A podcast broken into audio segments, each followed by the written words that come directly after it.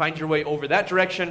And I am thankful for all of the kids that we have in our, in our church, um, all of them from the youngins all the way through the teenage years. And we're just grateful that uh, we have a church that has kids. Uh, there's a lot of churches that would give anything to have just a couple of kids in their church, and we have been so blessed to have this many kids. I'm looking forward to, in about four weeks from now, we're going to be having a VBS here at the church. It's going to be three days long, and I am looking forward to, uh, uh, to having many in our community coming to that. Uh, and it's going to be a Wednesday, Thursday, Friday, and so we'll, we'll be putting out some more information and things like that here in the coming days. And uh, if you have the ability to be able to come and be a part of that, please let me know, and we'll, we'll make sure and find a place that you can plug in with helping with the kids, whether it be providing snacks or helping run games or leading music, uh, maybe teaching a little lesson, whatever the Lord's given, uh, given your, put a burden on your heart to do. What is ringing? Do you guys hear that? I think I'm, maybe I'm the only one. So, I know, it's a fire alarm. is it the fire alarm? It is the fire alarm. I just like, what in the world? I thought it was a speaker. Oh man, that threw me for a loop. So I'm so used to uh, not hearing that. So there you go. But uh, all right, thanks, thanks for pointing that out, Jerry. If it continues for like the next 10 minutes, then we'll know you're wrong. But uh, uh I'm pretty sure you're right here. So uh, all right. Well, anyway, uh, Daniel chapter number five is where we're going to be this morning. And so if you look with me at Daniel chapter number five, we're going to look at two verses. verse number 10 is where we're going to start. The Bible says this: Now the queen, by reason of the words of the king and his lords came unto him unto the banquet house, and the queen spake and said, O king, live forever. Let not, uh, let not thy thoughts trouble thee, nor let thy countenance be changed. Verse number 11 There's a man in thy kingdom.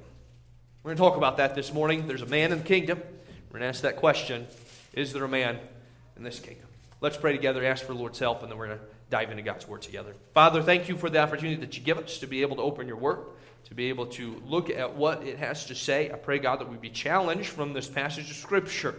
Pray, Lord, that uh, as we think of, of, of this passage and we think about Daniel and, and how, Lord, you used him as a man in the kingdom, make a difference for you. I pray, God, that we would have men in this room, that we would have ladies in this room, God, that uh, would be willing uh, to set aside maybe their thoughts, their desires, and allow their lives to be used for your glory. Thank you, God, for each one that's here.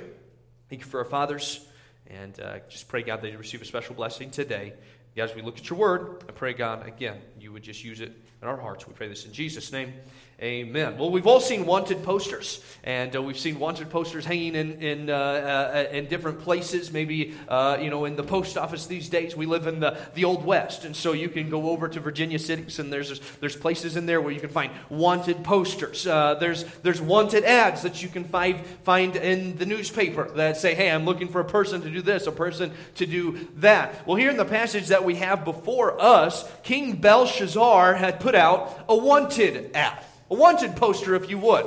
At the first part of this chapter, King Belshazzar was having a party, and at this party, they had over a thousand uh, princes and princesses and, and presidents and, and all the different people of the land had come for this party that was full of adultery, full of idolatry. It was just full of immorality, wickedness, all kinds of terrible things that were going on as they were just really living it up in this moment. Well, as they're doing all of these things and, and enjoying their party, enjoying their time, so they thought, all of a sudden, out of nowhere, appeared a hand. Not an arm, not a body, just a hand, and began to write on the wall. I love what the Bible says about the king in this passage. You look down at verse number six, it gives us a little bit of an insight to how he responded. It says this Then the king's countenance was changed, his thoughts troubled him, so that his, the joints of his, his loins were loose and his knees smote one against the other. The Bible literally says that his knees began to knock beside each other. I mean, he was absolutely terrified with this, this event that was taking place as he looked over and he saw this hand floating in the air, writing these words on the wall. The hand disappeared, and immediately he begins looking for someone that can tell him what the words that were written on that wall said. He calls out to his astrologers, to his magicians. He brings people in. He says, What do these words have to say? What does this mean? What, what's going on here? And nobody could figure out what was said. He's troubled. He, he's distressed. He's thinking, What is going on here? I mean, he's kind of at his wits' end. And so he begins to put out a wanted poster, a wanted ad. Hey, I'm looking for somebody that can tell me what this means. And that's when we come to verses 10 and 11 Where the Bible tells us that the queen comes to him and she, she says, King, you'll live forever. She says, Hey, don't let your countenance be changed. And in verse number 11, she says this There is a man in thy kingdom. You know, our world is, is falling apart. I mean, this is what it is. I mean, you, you don't have to really, uh, I mean, it's no shock to anybody in this room. You, you look around, you see all the things that are happening, all the things that are going on, and, and it's easy to see that, man, things are just falling apart. I mean, it's just, it just is what it is. I mean, we're very quickly uh, going down a, a path of thinking, man, are we ever going to recover as a nation? Is our world ever going to be the same? You know, it just seems like everything's just kind of just falling to pieces, and honestly, we shouldn't be surprised.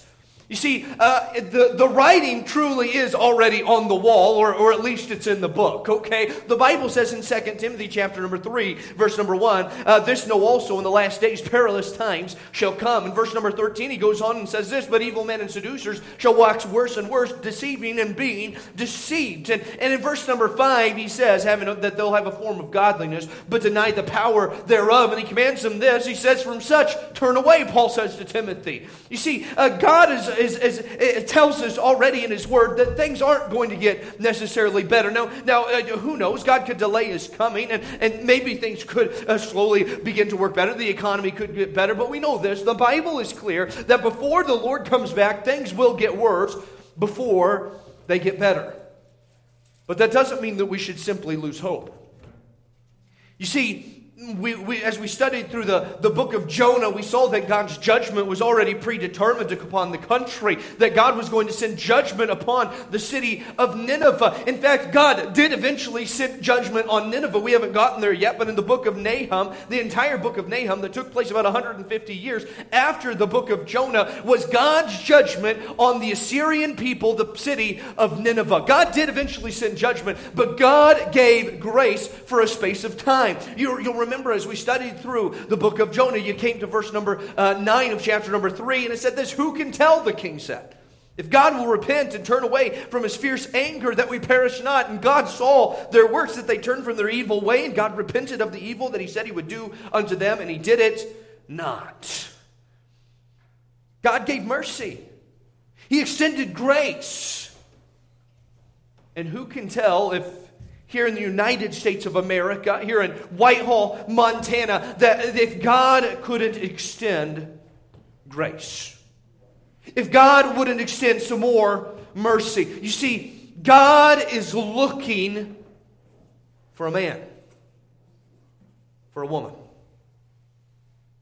He's got some, some wanted posters out today. God is looking for some people who would be willing to be used by God. He's looking for women that He can use for His kingdom. He's looking for men that He can use for His glory. He's looking for teenagers that won't just go with the flow of the world, but will give their lives for the glory of God. And God can use them in a mighty, in a powerful way beyond what they could ever expect, ever ask, or think. This morning, God's trying to get our attention. Just like on that day, the king called out and said, I'm, I'm looking for somebody. And the queen, queen came in and she said, Oh, there is a man in the kingdom. The Bible tells us in the book of Isaiah, chapter number 6, verse number 8, that the, the Lord comes to Isaiah and he says, I heard the voice of the Lord God. The Lord, he was speaking. The Lord was saying, What was he saying? Whom shall I send? Who will go for us? I'm looking for someone that I can use, that can stand in that gap, that, can, that I can use for my glory in this land, in this place. And Isaiah said, Here am I, Lord, send me. I love that. And we already, we've mentioned this recently, but Isaiah never got called in that passage. God didn't come to Isaiah and say, Isaiah, I've got a specific purpose for you. No, God said, I'm looking for someone that I can use. And Isaiah said, God, I don't know if it's me or not, but here am I. You may be sitting in this room today and, and thinking to yourself, well, I mean, what can I do? What can I do for the Lord? I, I don't know. But I know this God's looking for some that'll say, God, I, I know I don't have much, but all that I am and all that I have, I give for your glory. You say, Kyle, but I'm tied down. I've got a family. I've got a job. I've got, I've got all these other things in my life. Listen, God knows. God understands. But God can still use you here in Whitehall. And He can use you in Three Forks. And He can use you in Butte. And He can use you in Sheridan. And He can use you in Twin Bridges. He can use you all around this town. He can use your life if you're willing to say, Here am I. Here am I. God's looking for some people at Whitehall Baptist Church that don't just want to be the average churchgoer that just shows up and then leaves. God is looking for a man. On Father's Day 2022, God is looking for some fathers that won't just be like the status quo, but will be a father that God can use this morning, I hope that we will, we will respond to God. And if we could, I'd like to just bring a, a, a, guest in this morning, bring the old queen in here and, and ask her just very quickly a question. Queen, what made Daniel the man in the kingdom? What was it when everything seemed to be falling apart and the king was distressed and, and, and everything seemed to be full of just nothing but wickedness. What was it, Queen, that made you point to Daniel and say, No, listen, there's a man in the kingdom named Daniel that God could use? And so, if we could ask her that question this morning, I believe she would give us a couple of answers. I think, first of all, she would tell us this he was a man that was controlled by God. A man that was controlled by God. Look at verse number 11 again. The Bible says this, this uh, There's a man in thy kingdom in whom is the spirit of the holy gods in the days of thy father, light and understanding and wisdom, like the wisdom of the gods, was found in him. Says, listen, he, he, he, he has the Spirit of God in him. Uh, every once in a while, you, you've probably experienced this, but we'll, we'll be driving to our house, and, and if you came out to our house recently, you know, you know how it is. You go around the guardrail there, and it's kind of the, the start of our driveway. Well, uh, uh, almost every time we pull there, our kids begin to, hey, Daddy, Mom, Daddy, Mommy, can, can we get out of our seat? Can we drive the car? we, we want to drive, right? You know, and, and, and so what do you do? Yeah, okay, you know, you come up here. And, not every time, but sometimes you have them come up, and what do you You sit them on their lap. Obviously, they can't reach the pedals. No, they can't. They're not big enough to, to, actually. But they get up there and, and they they grab onto that steering wheel and you start driving down the road. Well, Jace is starting to figure it out a little bit more, but Kanoa and Jackson just have no concept of what's going on, right? You know. And so you're driving down the road, and I mean, like they're just like you know, I mean, like if they, if we really let them have control, that that car would in the river or in a pond in a ditch somewhere. That's just what would happen. Okay, I mean, they, they have no recollection, no no understanding of what exactly they're doing. I mean, I'm controlling the speed. They're they're somewhat controlling the wheel, but if we just let go and really let them have control, it would be disastrous. All right. I mean, the whole time that they're doing it, I'm down, they're up here grabbing hold. I'm on the bottom grabbing the wheel, going, nope, it's not going there. You know, uh, they think there's a lot of resistance resistance to the steering wheel when really it's just me. And, uh, you know, just stopping them from what? From driving off into a ditch somewhere. You see, if I let go, it would immediately lead to destruction. Here, here in, in Daniel, here, the, the Bible tells us that they came to the king, and the first thing that she said about Daniel was that he was a man in whom is the spirit of the holy gods. What, what, was she saying? She knew this above all else about Daniel. Daniel was God's man. Daniel was controlled by God. He was controlled by God. Who controls your life? Who controls you? It, it's been said that that revival takes place not when the Christian gets more of the Spirit. No, no, no, no. But when the Spirit gets all of the Christian. When you are controlled by the Spirit of the Lord. Ephesians 5, verse number 18 says, And be not drunk with wine, where it is excess, excess but be ye filled with the Holy Spirit be, be overflowing with the Spirit. In Galatians 5, he says this This I say then, walk in the Spirit, and ye shall not fulfill the lust of the flesh. For the flesh lusteth against the Spirit, the Spirit against the flesh. And these are contrary the one to the other, so that ye cannot do the things that ye would. In, in, in John chapter number 16, Jesus is speaking to his disciples uh, there at the last table. He's telling them about the Spirit of God. He's telling them about the Comforter that's going to come. And he says this, Howbeit when he, the Spirit of truth, is come, he will guide you into all truth, for he shall not speak of himself, but whatsoever he shall hear, that he shall he speak, and he will show you things to come. You see, the Spirit, whenever it's controlling our life, it will lead us into a closer walk with the Lord. He will never lead us contrary to God's Word. He will never lead you away from being the father that you should be. He'll never lead you away from being the mother that you should be, the young person that you should be. He will never guide you away from living a life that pleases Him. He will always guide you into all truth and a life that walks by the truth.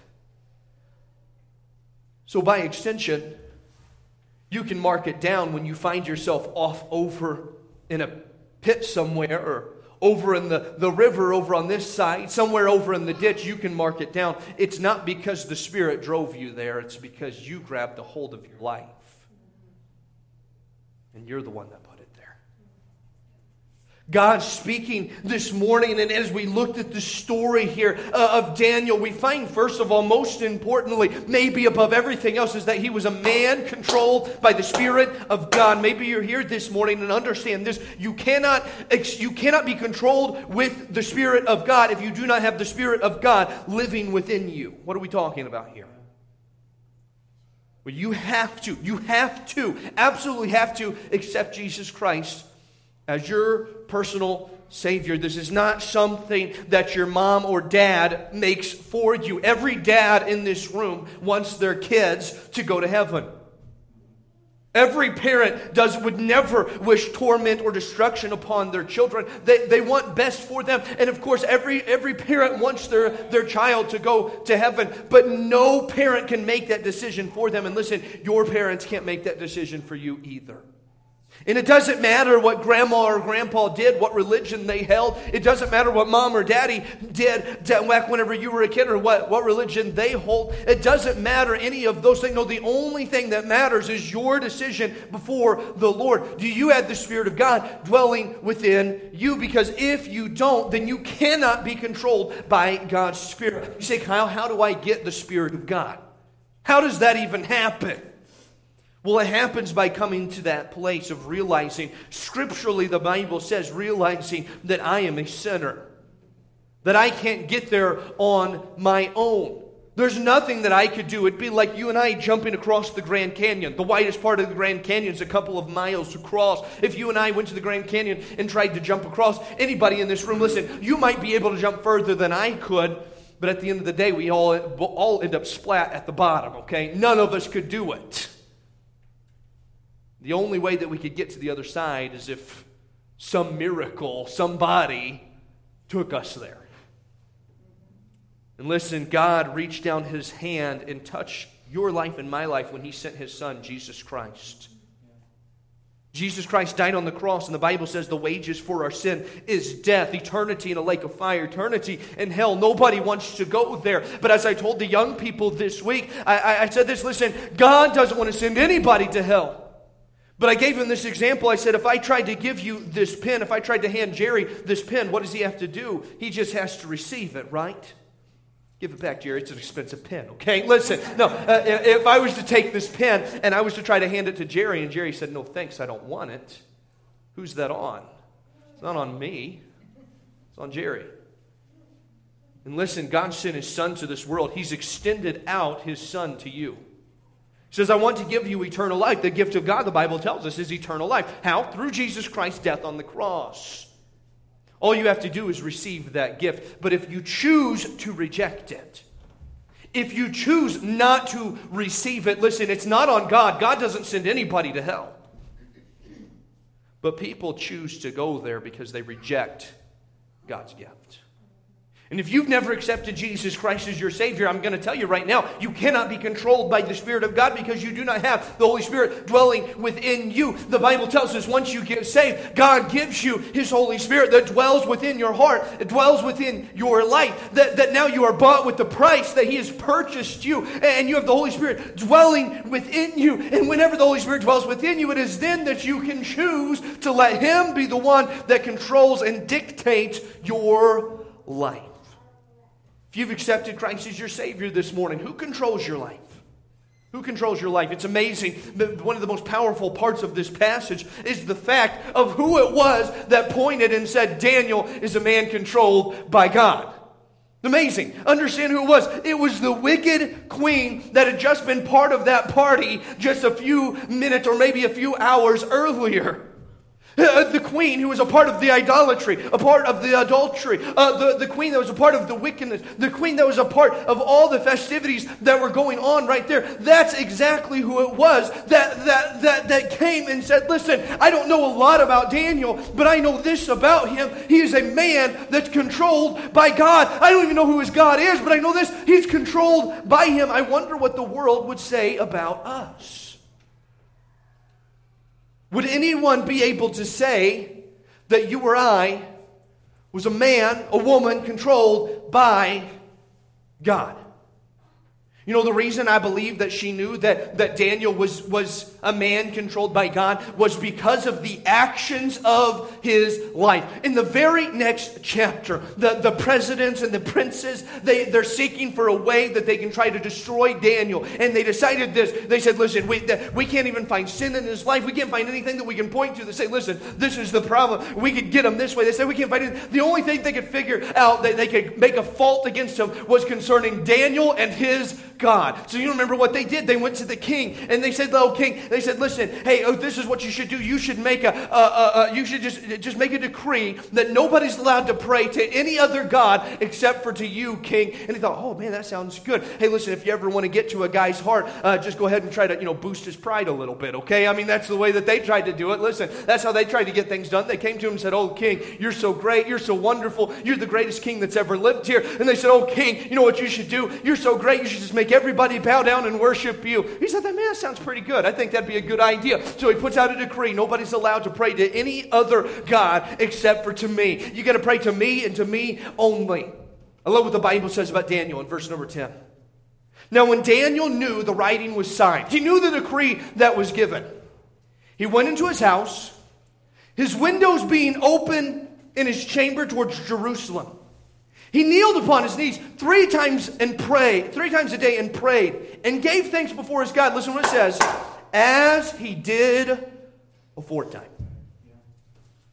It was just the way that he lived. Here's the amazing thing. Sometimes we think, well, you know, if they came down and they said, listen, you're not allowed to go to church, or, or they came down against Christians, or all these different things. Listen, uh, if they did that, I would stand up for the Lord. I mean, I just, I know that I would. Here's the problem. If you're not doing it now, you're not going to do it when persecution comes. Daniel was already doing it. Daniel was already kneeling before his God three times a day and praying and, and, and spending time with the Lord at three times a day, praying to his God. When the decree came, you know what he did? He just kept doing what he had always done. It was just his manner of life. When that queen looked, she said, Listen, there's one thing we could get Daniel on. I know this. Daniel's a man controlled by God. I shared this recently, and, and I'll share it again because it's one of the most impactful statements. It's this if, if there was a case to be made that you were a Christian controlled by the Spirit of God, would there be any evidence, any proof? Is there anything in your life that, that, the, that, that the world could see that would point to, yeah, that's a, that's a follower of Christ? Yeah, he's, he's a Christian. Do the people at work know that, that you're a believer? Do, do the people that, that are around you, do they know that you're a follower of Christ? Does your family know? Or is it just something that, that you pull out of the box on Sunday mornings and then you step away into the back corner at the rest of the week? No. Are you a witness? Are you a bold, stand, stand, do you stand boldly for the Lord? That's exactly who Daniel was. Oh, the command is still there. Matthew 5, verse number 16. Let your light so shine before men that they may see your good works and glorify your Father, which is in heaven. You see, it's not about the light that I have that's going to draw people, it's about the one that lives within me, who is the light that's going to draw people to Christ. Are you a person in this room who is controlled by the Spirit of God? Are you controlled by the Lord? Or are you taking control of your life and just driving it right into the ditch? Over and over and over. I mean, it's just the way it is. Uh, okay, you know, things aren't going very well, so I'm going to fix this. And then, and then you autocorrect. Oh, I can't do that. I got to go. And you're just going from one ditch to another ditch to another ditch to another ditch. And all the while, the Lord's saying, if you just let me have control. Doesn't mean things are going to be easy. But I can tell you this things are so much easier when you know that you're in the Spirit of God. And He's the one that's controlling you. This morning, are you controlled by the Lord? Daniel was. She came and said, Listen, eh, there's one thing that I can tell you about Daniel. One thing, listen, he, he has the Spirit of God in him. I don't even know who his God is, but I know he's controlled by him. Are you controlled by God? Hey, Queen, if we were to ask you, what, what was it about Daniel that made him that man in the kingdom, the one that, that God could use, the one that, that made a difference for the cause of Christ? What was, he was a man controlled by God, but listen, he was a man filled with wisdom. A man filled with wisdom. The Bible says there in verse number 11 there's a man in thy kingdom in whom is the spirit of the holy gods. In the days of thy father, light and understanding and wisdom, like the wisdom of the gods, was found in him. Filled with wisdom. I, whenever I was uh, younger, as a teenager, uh, me and, and, a couple of the guys, it was, it was I've, I've, mentioned their names before, but Josh Broussard, his brother Jeremiah, and Nathan Ogan, the four of us, we went to O'Charley's. They don't have O'Charley's out here. How many of you have ever been to an O'Charley's? Okay, we called it Old Chuck's, but we would go to Old Chuck's, every, and we did it every Wednesday night, or it was every Wednesday night, every Saturday night, we, we would go over to Old Chuck's, and they knew that we were coming. They saw us coming, us four teenage boys. We'd get over there, and, and, and they knew we were coming because of what we did. Now listen, it probably wasn't ethical. In fact, I'm pretty sure it wasn't. But what we would do is we'd come in, we'd order a kid's meal, and, uh, you know, chicken fingers, chicken strips, something like that, and then we would eat all the rolls that we could eat. I mean, we would walk in there and we say, listen, keep the rolls coming. The rolls, rolls were just absolutely delicious. The butter that they had and things, I mean, it was just, it was good. And so we'd go there and we'd say, hey, keep the rolls rolling. And, and we go and we'd sit down there. I'll never forget one time we decided we were going to see how many rolls that we could eat. And uh, we sat down in there, and there were four of us guys. We sat down in our seats and we began to eat those rolls. And we ate and ate along with our chicken strip meal. We, we just ate and we ate and we ate and we ate and we ate and we ate and we ate. Between the four of us, we had eaten 48 rolls by the time we were done. I'm telling you, we were, we, it was unbelievable. I'll never forget going out and getting in that car, and uh, not in the car, it was in, it was in his truck before Jeremiah had it, Josh had it, and uh, we were, got in Josh's truck. It was a, ni- it was a 1990 F 150 stick, stick shift single cab. Okay, so four of us guys fitting on this bench, sip, uh, bench seat with a stick shift in the middle. We're crammed in there, packed absolutely tight. I remember getting in there, I mean, like, I thought I was going to explode. I mean, it hurt. I mean, like, it was so painful. We're driving down the road, and like the guys that are sitting there, they're like, "Don't make me laugh." It, it hurt so bad. I mean, like it was. I mean, it was like a rock in our stomach. I mean, like I think I'm permanently, uh, you know, altered. My life was permanently changed on that night, uh, at least in my intestines. I mean, it was just in the gut. It wasn't good. Uh, I remember the night. Listen, we were filled with with rolls. Okay, not a good thing to be filled with, uh, but we thought it was a good idea back then. Daniel here in the scripture before us, he was filled. He was filled. Wasn't with rolls, all right? He was filled with wisdom. Wisdom that was, was beyond himself. The Bible tells us that, that as the queen looked and she said, Man, he's a man that's controlled by the Spirit of God, but not only that, he has wisdom. And his wisdom, it's from somewhere else. It's not just normal wisdom. He said it's like the wisdom of the gods. He was full of wisdom. David, before he died, gave counsel to, to Solomon in 1 Chronicles 22, verse number 12. He said, the, Only the Lord give thee wisdom and understanding, and, and, give thee charge concerning Israel, that thou mayest keep the law of the Lord thy God. It's interesting because uh, the, the, we, we, we think about Solomon, we think, man, what an awesome decision that he made to say, God, give me wisdom. I mean, he could have asked for, for all, all, all the money, he could have asked for, for, for all the fame, he could have asked for the lives of his enemies, but instead he said, God, give me wisdom. Where did it came from? It came from a father that told his son, hey, above anything else, seek the wisdom of God. Hey, there's a challenge there for the fathers here. I wonder what we encourage our kids to seek after. Oftentimes it is after money, it is after fame, notoriety. How often do we encourage them to seek after the wisdom of the Lord? She told him, he told me, listen, you need to seek after the wisdom of God. And, and Solomon, We've come to know him as the wisest man to ever live. Do you know our whole Heavenly Father tells us that we should pray for something? In James chapter number one, verse number five, he tells us, if any of you lack wisdom, and all of us in this room, let's just be honest, if we would, uh, I mean, be truthful, if we would, would, would show a little bit of humility, we'd all say, yeah, I need some of that, okay? You know, if any of you lack wisdom, yep, me, I'll stand at the front of the line, okay? First one up, both hands. All right, you know, yeah, I, I could do some of that. If any of you lack wisdom, what should you do? You ask of God. They give it to all men liberally and upbraideth not, and it shall be given When's the last time that we stopped and we asked God for wisdom? Stopped in our life and said, God, I need, I need wisdom with the decisions that I'm making. God, I need wisdom when it comes to the, my work and, and how to, to, to, to, to, to respond at work to the boss and, and to the people that, that I'm working alongside. I need wisdom, Lord, on how to, to work through some of the situations that I'm dealing with there. I need wisdom, God, on how to respond to some of my family. How many of you have difficult family? Okay, no, don't raise your hand. Okay, listen. I mean, that's. I mean, like we all have a family that we, whenever we think of, it's like, man, that's that's a difficult situation. You know, that's a difficult family. And, and, uh, when's the last time that you stopped and said, God, will you give me wisdom on how to handle that relationship? Uh, as fathers, listen. I pray regularly, regularly, not as often as I should, but regularly. I pray, God, give me wisdom to be a father. How many of you have been there where you think that you're starting to figure some things out, only to find out, like, you don't know anything. I mean, like about the time you start think that you've started to get a little bit of traction, you started to figure something out there. All of a sudden, something comes in and blindsides you, and you're like, "Whoa, I don't know what to do now." Okay, I, I don't know what to do in this situation. Hey, as parents, when's the last time that you prayed and said, "God, give me, give me wisdom in your relationship with your spouse"? Listen, we all like to, to, to picture and, and get put on this, this, this picture when we come to church that everything's perfect.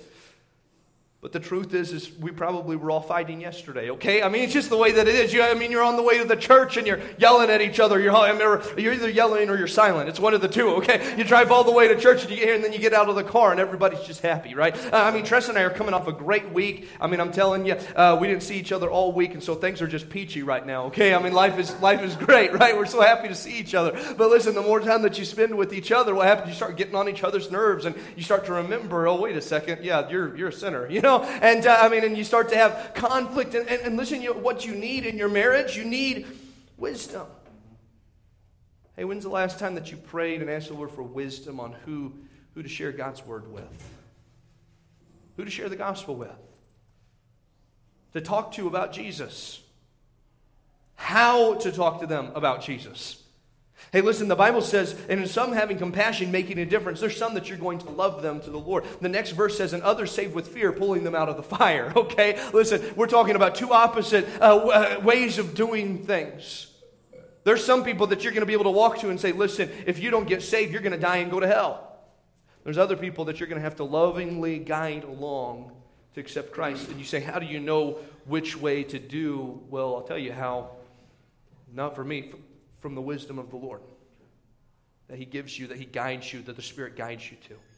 I shared the story before. I heard the story of a, an older preacher, and he was with a, a younger preacher. and they would go out to a restaurant almost every week. They'd meet together, and, and uh, it was a, a, Tuesday or a Thursday. They'd go out for lunch, and they'd walk into that restaurant. And that older preacher, every uh, Tuesday, every Thursday, whenever they go there, he'd walk into there, and he would go with. He'd, he'd have his pocket full of gospel tracts, invitations to church, that, little little invitations that, that gave the gospel. And sometimes he'd walk in there, and he'd walk to every single table, and he'd put those those little tracts uh, on those tables to each person that was there in that little diner. He'd give it to them. Other times he'd walk in. And he'd walk to one table in particular and he'd go and he'd sit down and just kind of talk with them. Sometimes he would talk uh, and have carry on a conversation. Sometimes it was just a simple, hey, I just want to give you this little invitation. I mean, it just every week was just a little bit different. And finally, that younger preacher, I mean, he'd been watching him do this and it just the success rate, success rate, the receptance that he got was just unbelievable. He's, and he's thinking, man, this guy, I mean, he's read, you know, he must have read a good book or something. He's probably read, you know, maybe it was Dale Carnegie's book, you know, How to Win Friends and Influence People. That's the one, okay? That maybe that's what he's used, and, and it's helped them to, to know how to, to communicate with people or who to reach out to or, you know, whatever. Maybe it's something in the way that they look. And so finally, he just stopped the preacher one day. They're getting ready to walk in there, and he said, Sir, he said, I've been watching you and, and your, your ability to, to witness to people, to invite people to church, to tell them about the gospel, winning people to the Lord. He said, It's unbelievable.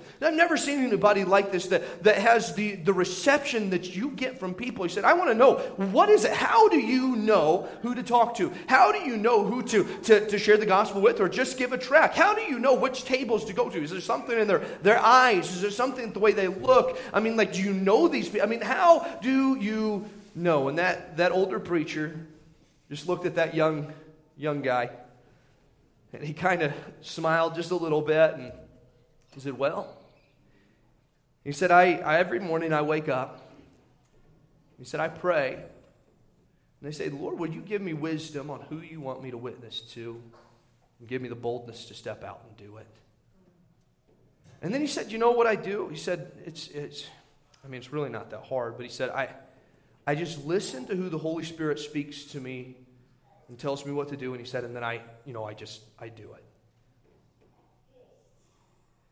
You know, in our life, sometimes we make things so complicated. We, we make things so complex. How, how's it all work? How's this? How am I supposed to do all these things? When the reality is, is we need to just come to the Lord and say, Lord, will you give me wisdom? Will you fill me with, with wisdom to know how to speak to, to people, how to know how, who to talk to? Lord, will you give me uh, wisdom in my relationships in my life? God, I need wisdom. Queen, what made Daniel the man in the kingdom that you point into and say, listen, there's something different about him. He's not like everybody else. Uh, he's somebody that God can use. Oh, he was a man that was controlled by God. He was a man who was full of wisdom. And finally, this morning, he was a man who wasn't for sale. A man who wasn't for sale. As you go through the passage, the, the king begins to, uh, Daniel comes in and, and, and, the king begins to say, Oh, well, listen, hey, I'm going to, to give you all of these gifts and all of these rewards. If you're able to translate this for me and tell me what this means, you can become one of my guys. You can become one of my top. I mean, like, I'll make you one of the top of the astrologers and the top of the magicians, and you'll be my, my, my main guy, and I'll just, I'll give you all of these things. And I love what Daniel said in verse number 17. Daniel answered and said before the king, Let thy gifts be to thyself, and give thy rewards to another. Yet I will read the writing unto the king and make known unto him the interpretation. I love what Daniel says here. He looks at the king, and Daniel says, Listen, king, I don't need your money. You can keep your rewards. He said, King, I don't need the notoriety. And listen, I'm certainly not going to be one of your men. Why? Because I belong to somebody else. That's what he was saying here. I belong to the Lord. I belong to the Lord. You see, Daniel couldn't be bought by the king because Daniel wasn't for sale.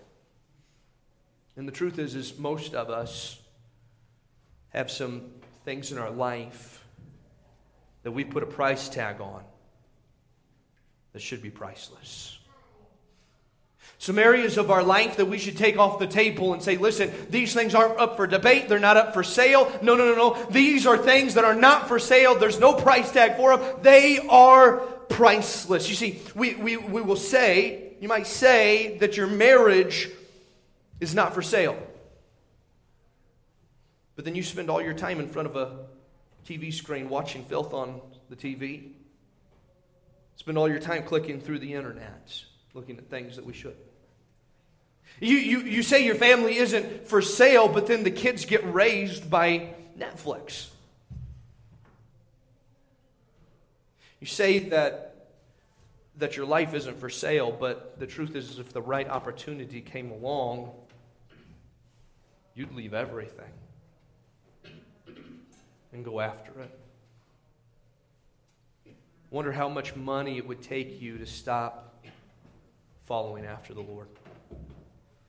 Stop serving Him. What amount of money would need to come in and, and you'd say, well, you know, it's not for sale, it's not for sale, it's not for sale, but then, oh, well, I've never really thought about that.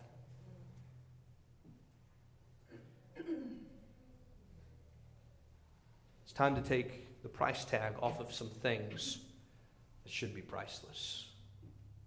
When Tressa and I moved to Indiana, back in 2013. We were only there for about nine months, but while we were back there, we didn't bring our Mustang with us. You say, You had a Mustang? Yeah, I did. I used to be really cool.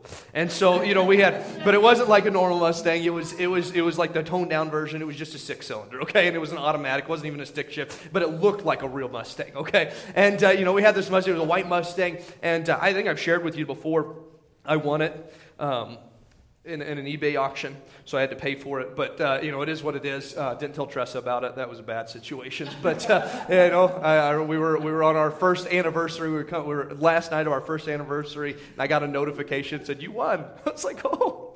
Tress, guess what? And, uh, you know, it was all the way over in New Jersey. And so I had to figure things out to get it over here. Just, guys, don't do this, okay? It's just a bad thing. And, uh, you know, but, but that happened. And, and, man, that thing was cool. Like, she, she was against it until we got it. And, like, then you got inside it. And it was cool. Like, even though it wasn't an, a V8, it wasn't a real Mustang, it, it, uh, it still was a Mustang. And it was cool. I mean, like, you get out there, it was great in the winters out here in Montana, rear wheel drive. You know, you punch it and you just spin and spin and spin and spin and spin, and you never get traction. Um, but it was awesome. And uh, we went back there to Indiana, and while we were back there, we made the decision that we were going to try to sell it. Um, because we didn't know if we were going to come back, what was going to happen instead of driving it all the way back there. But the truth was, is I didn't want to sell it.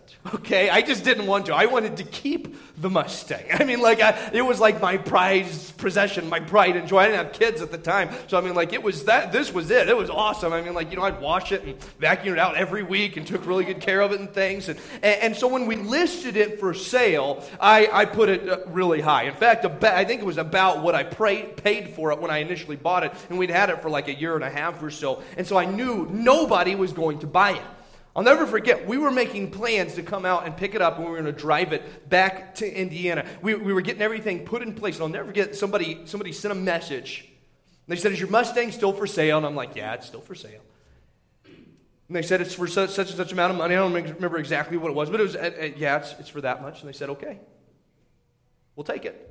And I'm like, no, no, no, that's not how that works. You have to try to talk me down, and then I can say no, and then I don't have to sell the Mustang. You know, that's the way that it's that it's supposed to be. You know, and and, uh, and they said, yeah, we'll take it. I'll never forget. I mean, I, we weren't even out here. Joe Tressa's Tressa's down. Them had to go over meet with them. That they came, they test drive it, said it was great, gave what we were asking for it and they drove that thing away. I remember my heart was broken. It was like I wanted to keep this Mustang. I couldn't. I mean, like, what do you do in that situation? I think it was listed for like 6,400. What do you do? Call them back and be like, no, I'm going to take seven now. And I mean, like, what do you do? I mean, like, uh, what, what happened? Well, what happened was I put a high price tag on it, but at the end of the day, it was it was still for sale. And in our life, what do we do? Sometimes we will put high price tags on things. I mean, let's just, I mean, like, we will put a high price tag on our family. We will put a high price tag on, on our marriage. We will put a high price tag on, on the Lord and on following Him and on going to church. Yes, we will put a high price tag on them, but understand this even though you put a high price tag on it, it's still for sale. And we need to decide this morning. We need to make a decision that, Lord, I'm going to take some things that are on the table. They're coming off the table. They aren't going to be for sale. My life is not going to be for sale. You need to decide that you aren't going to sell your family to the war, to the world. You're not going to sell your marriage uh, to, to, to, to, to, the to, to, to, to the world. You're not going to, to, to take your time with God and, and just put it in the back corner because something else came along that, that, that maybe you put more of a priority on on than your time with the Lord. You, you need to, to decide, maybe there's some daddies here that need to decide that, listen, maybe you're going to sell the TV or the computer or you're going to set aside the hobby. Why? Because you are going to put your family on a priority that's higher than those things. And you're going to decide, listen, those things are great and there's nothing wrong with them, but if they take the place of my family, my family is in a place that they are for sale and they shouldn't be for sale. There needs to be some moms that'll decide that you're not going to let your let Hollywood, let TikTok, let Instagram raise your daughters, but you're going to teach her what it is to be a mom that's godly and that loves the Lord. Decide that you're going to take the gifts that God has given you. And you're not just going to let them be for sale to the highest bidder, but you're going to use them for God's glory. Decide that your faith isn't for sale, that your life isn't for sale. To look at even the king like Daniel did. Say, King, keep your rewards, keep your money. Because, King, my life, it isn't for sale. See, the Bible tells us in 1 Corinthians 6, verse number 19. What? Know ye not that your body is the temple of the Holy Ghost? He's dwelling within you. You have of God. He's listen. So you're not your own. Why? Because you've been bought with a price. You've accepted Christ as your Savior. He paid for you. Therefore, glorify God in your body and in your spirit, which are God's. Jesus bought you if you are a Christian. He paid for you with his own life. I just wonder is he getting what he paid for? Or have we taken back control of that wheel? Are, are we taking back control of our life? Have we stopped seeking His wisdom? Have we put things on the table that shouldn't be for sale? Ezekiel 30, 22, verse number 30, the Bible says, I sought for a man among them that should stand, should make up the hedge and stand in the gap before me for the land, that I should not destroy it. Oh, but what a sad verse as it says, but I found none. Oh, I hope that the Lord, if He comes in this morning into your heart and He points out and says, Listen, you haven't been letting me control your life. You, you haven't been walking in my wisdom. There are some things in your life that you've put on the table for sale that ought not be for sale. You know, I'm afraid as the Lord comes in just like in Ezekiel and says, Hey, I'm looking for somebody that would say, Yes, Lord, I'll be the man in the kingdom. I'll be the one that'll stand in the gap. Lord, yes, I'll be the dad that won't just, just let the world raise my family. I'm going to raise my family for the Lord. Some moms that say, no, you know what? I'm not just going to let whoever wants to. Some grandmas, some grandpas in this room that would say, listen, I'm not just going to let the world take my family. No, no, no. I am going to do everything that I can to teach them, to, to, to example for them what it is to be somebody that's controlled by God, filled with His wisdom, and has a life that isn't for sale to the highest bidder. Because I've already been bought by Him, and I belong to Him this morning, I hope we have a lot of people that say, Lord, here am I. Use me. Let's have heads bowed and eyes closed this morning. We'll have a time of invitation, an opportunity that you can respond to the Lord this morning. The Holy Spirit spoke into your heart. I hope that you respond to Him. I hope that you'll say, Lord, I, I want to be that man, that woman in the kingdom. I want to be that dad, that mom, that grandma, that grandpa, that son, that daughter that say, God, if you use my life, here am I one that's controlled by the Spirit, one that's, that's guided by the wisdom of the Lord, one that's taken some things off the table that maybe once were there. And you say, God, I want to be controlled by you. This morning, if that's you this morning, I, I hope that you respond to the Lord in your heart, in your seat, maybe at an altar. But I hope you respond. Respond to Him. Don't just let it be another service. Respond to the Lord this morning. With heads bowed and with eyes closed, let's stand together as